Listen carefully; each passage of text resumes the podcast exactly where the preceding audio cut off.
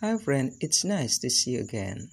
I hope you always enjoy your life and your business and everything running well. Sobat Master Solusi, sehat adalah aset untuk kita bisa meraih semua harapan kita. Dan kesehatan bisa didapat dari halaman rumah kita. Bagaimana mungkin? Ya, bisa saja. Dengan menggunakan halaman rumah kita untuk berkebun buah dan sayur serta memelihara ikan. Tanpa keluar rumah, kita akan bisa dengan mudah mendapatkan makanan sehat, bergizi tanpa pestisida, bahkan pengawet dan pewarna. Ayo menanam, ya meskipun dalam pot atau kantong plastik, bekas beras atau minyak, atau bahkan bekas kaleng biskuit. Dengan kreativitas, ikhtiar, ketekunan, keinginan untuk terus belajar, kita bisa menggunakan limbah rumah tangga untuk membuat POC atau pupuk organik cair.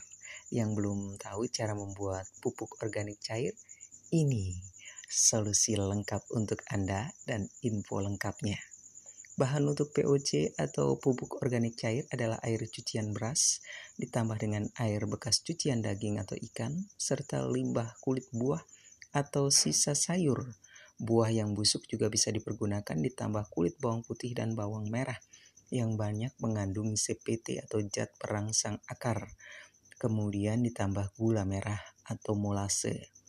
Semua bahan dimasukkan di dalam ember yang tertutup, kemudian beri lubang seukuran selang dengan panjang sekitar 45-60 cm, dan masukkan selang ke dalam lubang agar POC yang dibuat tidak meledak karena POC mengeluarkan gas yang panas atau memuai, sehingga kalau tidak dibuat lubang dan diberi selang akan meledak. Atau gunakan sistem buka tutup tutup ember POC setiap hari.